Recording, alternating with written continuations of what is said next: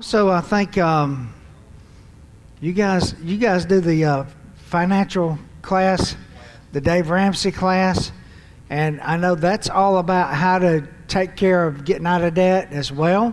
And so um, some of this might be repetitive. It's just there are all kind of different ways. This is not as technical as the Dave Ramsey class, but this will be just kind of a primer for that and help you give some practical ideas of some things you can do to get out of debt. So we're going to get cranked up, get started with it. Let's pray and we'll get we'll begin, okay?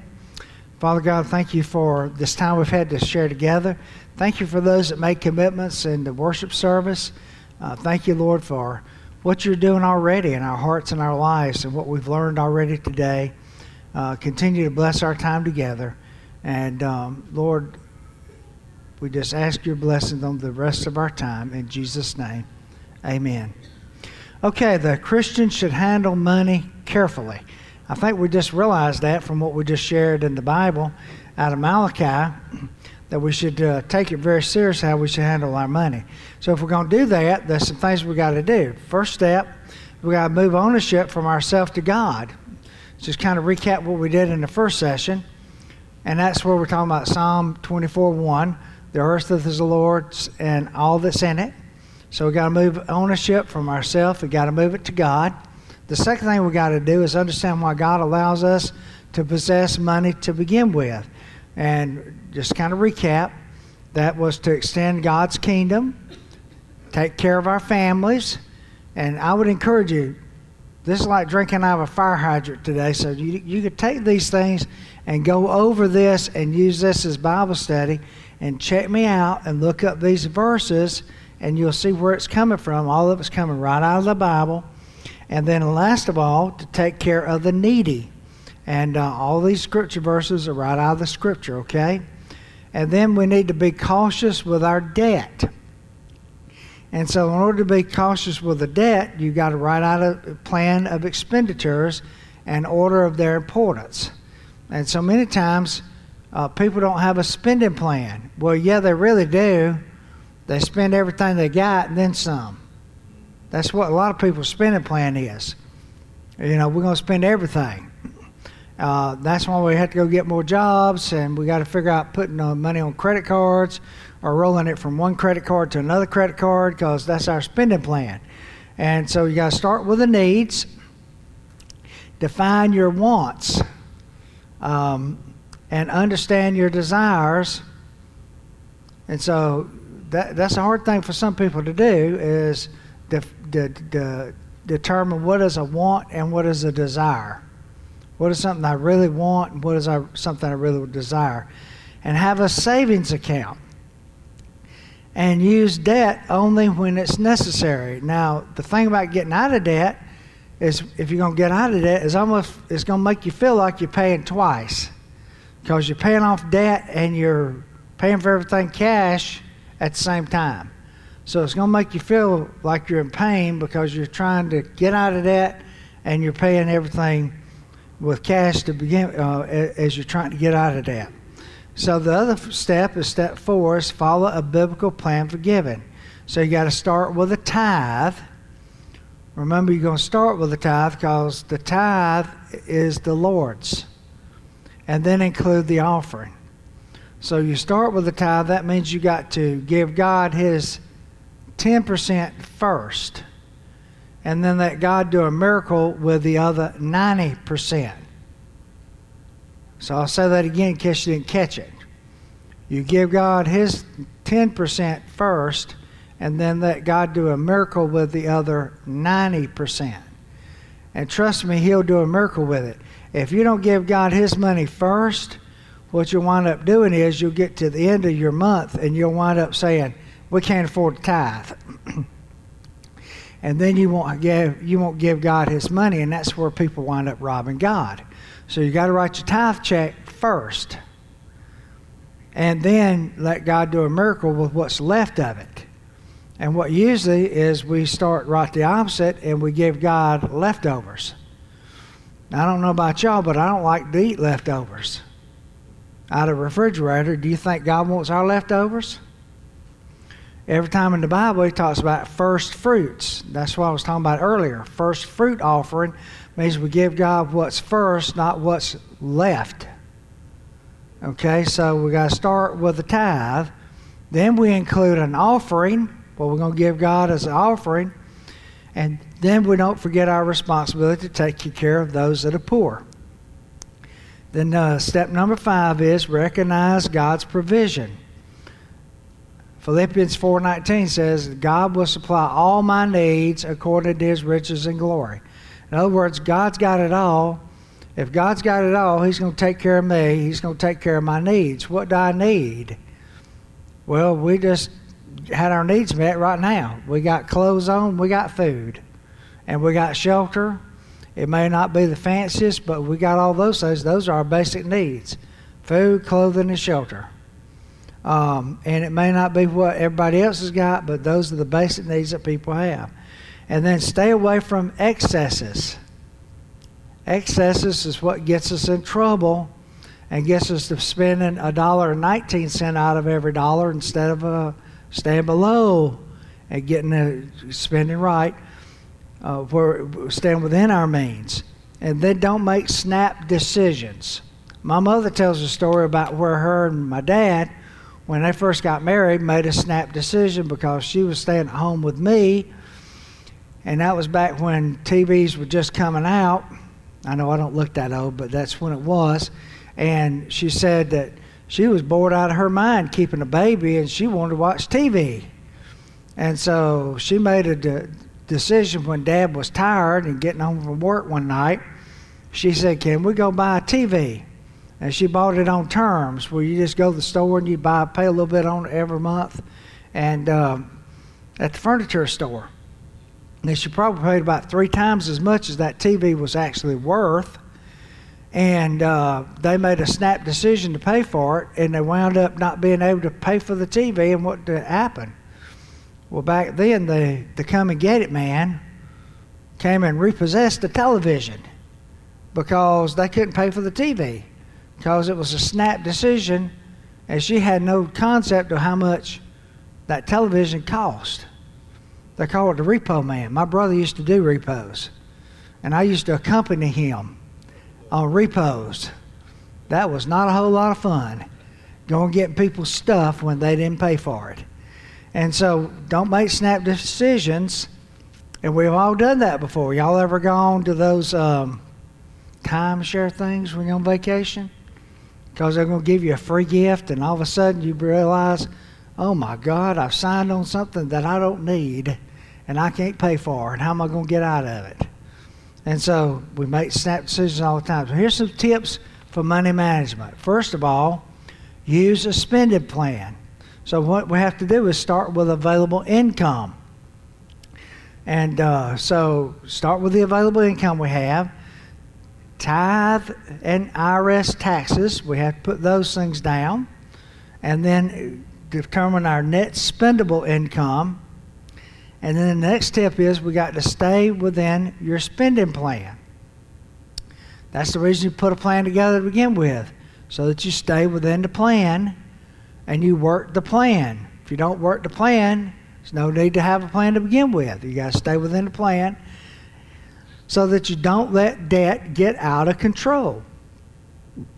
And then manage your checkbook. It amazes me how many people don't manage a checkbook. Don't balance a checkbook. They used to teach that in school. They don't even teach that anymore. And uh, my brother, when he went off to college, never balanced his checkbook. Well, he thought he was because all he did was round it off to the nearest dollar. And then mother would say, Son, you know, she was a, my dad died early in life, and so she said, he called and said, I don't have any money in my account, Mom. I need more money. Y'all never had kids do that, did you? I need more money. And she said, Well, did you balance your checkbook? You should have money in your account. Well, he was about rounding it off, rounding it down rounding it up. And because he never balanced his checkbook, he didn't know how much he had. And don't use credit cards wrongly. And the way to use them wrongly is if you use them and don't pay off the balance at the end of the month. So I want to share with you what we teach is basically a 10 70 20 plan. Now, the 10 70 20 plan is, is simply this you save 10%. save 10% of your income, and the first goal is an emergency fund of three months. Now, I said that earlier. Why would you need three months emergency fund? Because if you're disabled, it takes three months to get disability insurance started. And so you need to really have about three months of your income set aside. In the event that you need it, you've got three months of income set aside to pay your bills so that you're not in trouble before that. And then the second goal is if you have three months of emergency, then you could do cash buying. You could buy with cash rather than buy other ways. And then your living expenses the 10 70 20 plan is you live off 70% of your income, not 119% of your income. You okay? So not 119%, but 70% of your income. Now that's a whole lot different than the world tells you. So instead of spending 119%, you got to adjust to 70%. And then you're going to use 20% for debt reduction. That's how you're going to get out of debt. You got to have some margin there to put toward your debt. That's where you're going to pay off your credit cards and you face the debt head on. So let's talk about how you're going to do that. How does that 10 70 20 plan work? Well, you're going to start with a total income. Okay? And your living expenses. Uh, well, let's see. Wait a minute. Um, back up there. Back up again, please, sir. Um, here's your uh, back up one more time. So that that's the 10, 70, 20 right there. Let's go to the next slide. So here's your living expenses, the 70%. Here's the things you're going to put on there your house payment, mortgage, rent, property tax, all those kind of things, repair and upkeep. I can't tell you how many young couples don't ever put anything aside for repair and upkeep. Anything you own, you've got to keep it up. You got to repair it, you got to fix it, you got to keep it up. And uh, I'm not just implying young people do that, but I see it most often with young folks. And so all that stuff has to be part of that 70%. And car expenses, same thing. That car's got to be repaired, you got to have tires for it, you got to have oil, gas, all those things. So all that's got to be part of that 70%. Next slide, please, sir. Uh, also, part of that 70% is all these things. Now, you just think about your own spending plan, and if you put together a budget, that's what we're talking about here. The things that you budget every month, do you include all these things in your spending plan every month? Because all those things are things that you spend all the way down to dry cleaning, vacations, all of those kind of things, reading material. I don't know that anybody don't go to the grocery store. What do they do when they get in the grocery store? Right up there when you're waiting to check out for the grocery store, what do you see all those magazines? Why do they put them there? Because while you're waiting, they want you to buy one of them. And those things aren't cheap, are they?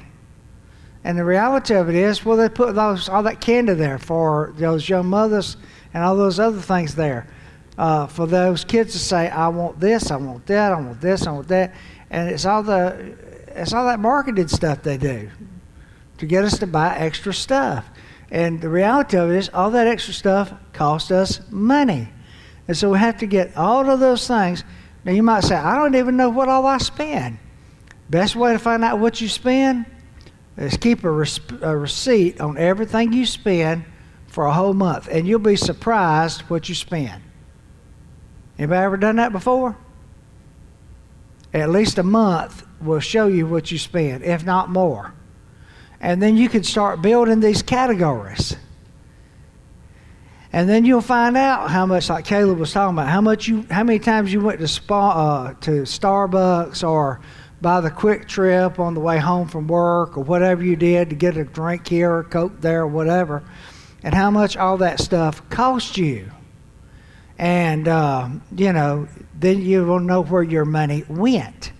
And so you need to know where the money goes so you can put your spending plan together and put together your budget. And so you need to do that. Here's some things you need to watch uh, expensive foods, eating out. And if you notice, most times you go to eat out, you can share a meal. Uh, rather than take it home, put it in the refrigerator, and then it usually goes in the garbage can, don't it? Uh, unless you're running a test for the University of Georgia, it grows hair and all mold and all kind of stuff on it, you know, after a while. Uh, furnishings and equipment, life insurance, because usually on life insurance, we need to buy protection. It's not designed as a savings plan. And clothes, shop sales, don't overbuy. You know, I had to explain to that to my wife and my daughters, you know.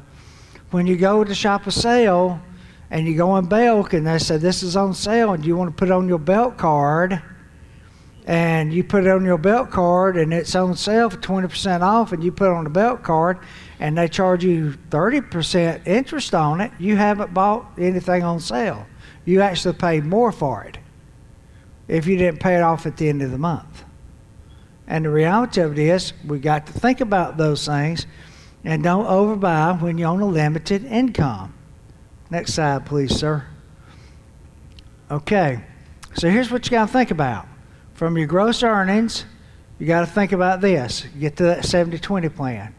Uh, net income and working income. You're going to save 10%. You're going to live in, uh, expense 70%. Debt investing, giving, uh, etc., 20%. So you're going to subtract your tithe, your income, Social Security tax. Okay, go to the next one, please, sir. Here's an example. Let's say, just for talking purposes, you got a gross income of $60,000. You're going to tithe 6000 Your taxes are 15%, and that's probably low nowadays. Just like I said, this is just for eh, talking purposes. So your net working income is 45000 All right? But in order to get to the, that's how much your working income is. After your tithe, because that's whose money? The Lord's money, it's not yours. So your working income is 45. So do the 10 70 20 plan. You take 10% of that for savings. Your living expense is 31.5 and your debt reduction is 9 for a total 5,000 uh, 45,000. So when you go to apply for a loan, they're looking at your W2, correct?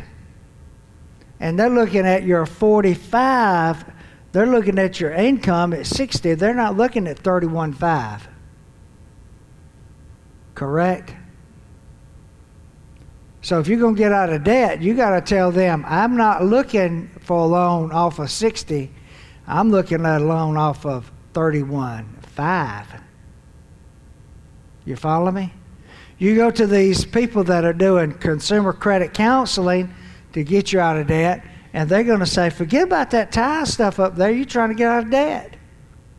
But if you're a believer, you can't forget about that. That's not your money. And you go to apply for or qualify for a loan for a car or for a house, they're going to qualify you for more than you actually can buy. That's why most people nowadays are over buying houses and cars. You okay out there? Because they bought more house than they can really afford. And they bought more car than they can really afford because they they spent their tithe money and their offering money on a house payment. Because they don't have a spending plan, they're spending their money on other things. And so they, that's why you can't get out of debt. So you got to come up with what's the number you can afford, and you got to figure what that play, that number is. So that's why you got to come up with what those percentages are. Okay, let's go to the next one, Caleb. All right. So here's how you got to make it work. Start with your total gross income, and uh, take out the tithe. We're back to the outline there. If you're following me on the outline. You got to have the uh, 10% on the savings. And the, you're getting out of your working income. and uh, the emergency fund, the cash buying fund, and those kind of things. And uh, then you got, you know, you put that savings in an interest bearing account. Next slide. And then you got some options. Now, the thing about it is, on the website, you got a spending plan so you can do a budget. So you can go to the Gratis website, and a, a, an example of a spending plan is there. So that once you figure out how much you're spending for what, you can take and you can put a budget, download your budget sheet. If you got Excel, most people have Excel. You can take that budget sheet and you can figure out how much you're spending so you can come up with a spending plan for your household. And then these two options are also there, and the formulas are already on there for you to figure out what option you need to, to use. So, what you're going to try to figure out here is if you're using 20% of your working income is greater than your required payments, and let's say you've got available for debt payment out of your 20%, you got $625. Again, this is an example. Here's what you've listed as your creditors. This is what you owe people. These are the balances you owe folks. And this is what's required.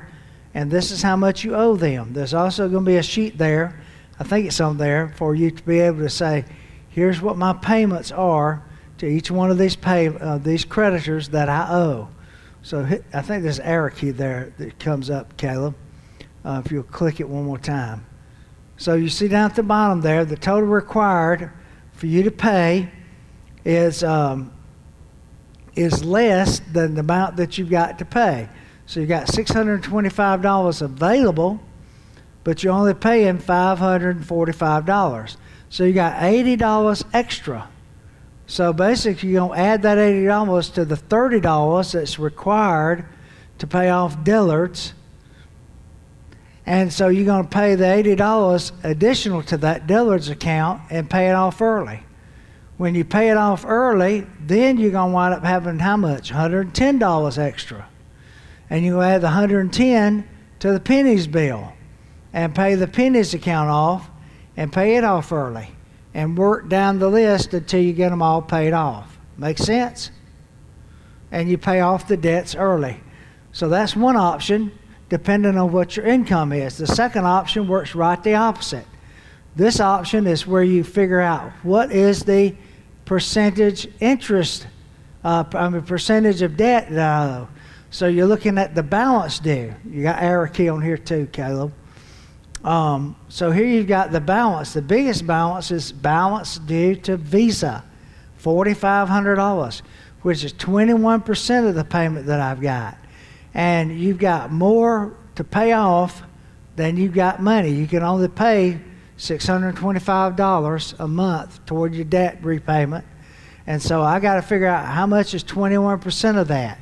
21% of it is $135. So I'm going to take that $135 and I'm going to tell Visa I can only pay you $135. Now you might say, they're not going to let me do that. If you tell them that's all you can pay them, they might accept $135 rather than accepting zero. Make sense? And there's a sample letter that you can write to your creditor on the website too to say, hey, uh, right now I got myself in a pinch and I'm trying to get myself out of a pinch. And until I can do better, this is how much I can pay you. Will you accept this payment? And then you do every one of your debts by percentage till you get down and pay them the amount that you owe. Do you see where Dillard's went to there? that's only 3% of your debt. You pay them 21.25 until you pay it off. Okay? Let's go to the next slide. So basically, you're using 70% of your income for fixed or living percent, uh, expenses. That's the next slide on your, uh, on your uh, outline. 20% for debt retirement. And when the debts, debts are paid off, what are you going to do with that 20%? Future planning. What are you going to do for the future? Future planning means you got to need to invest in the future, and there's some reasons to invest. It might be to give.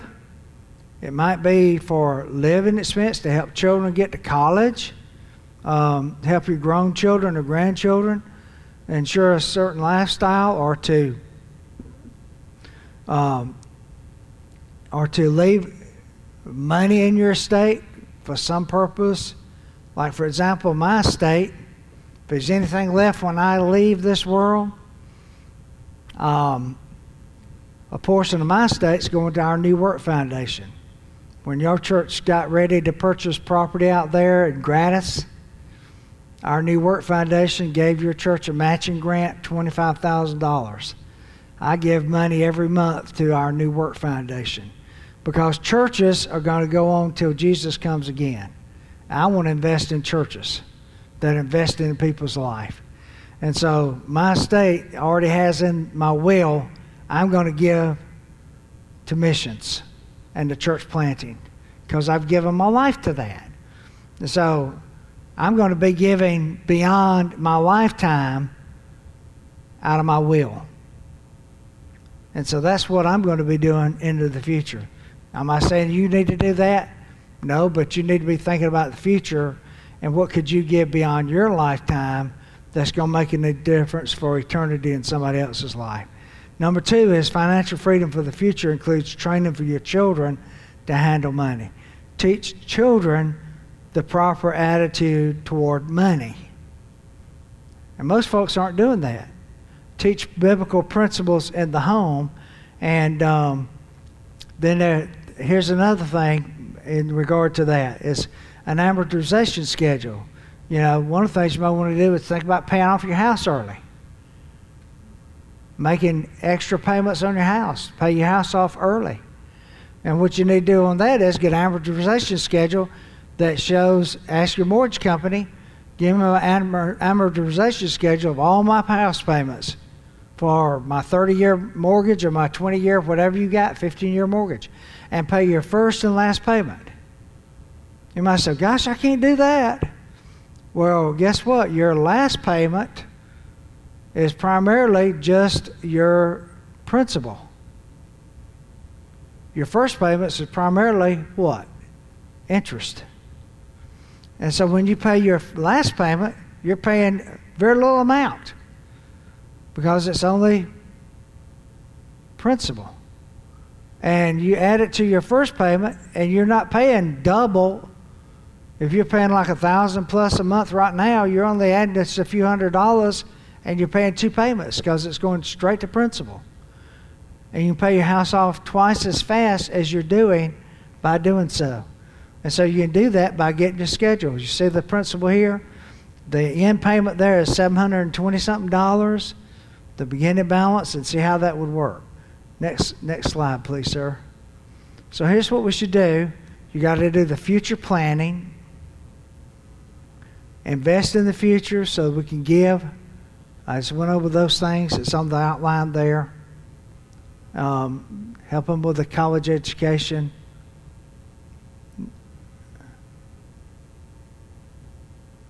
What's going to happen when I'm gone? Give to your children teach them attitude toward money and uh, those principles in the home. I think we need to teach our children God's ownership, that we don't own anything and uh, that it doesn't belong to us, and the value of money. I think that's the next thing on the slide. Um, yep, the value of money. You do that by example. You know, when you when you start getting your children to pay for stuff, they realize that money don't go as far as they thought it did, does it? And then teach the abilities for handling finances. They need to develop a financial plan, and um, as they grow older, allow them to make some decisions, let them fail. You know, some people don't let kids fail anymore. They need to learn that that's okay in order to do that. And um, teach them to how to use allowance and use it wisely. And um, then number three. I, I kind of got ahead of myself. Let y'all get these down there. As they grow older, allow children to earn money by doing things around the house, to work outside the home, teach them to do stuff without pay for somebody else.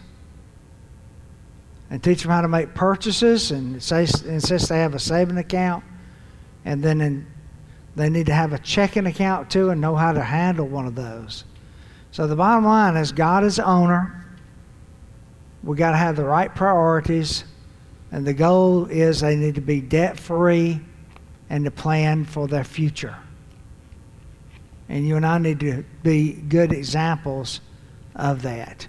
So I hope you'll take go on the website, get those sheets, and use those as examples.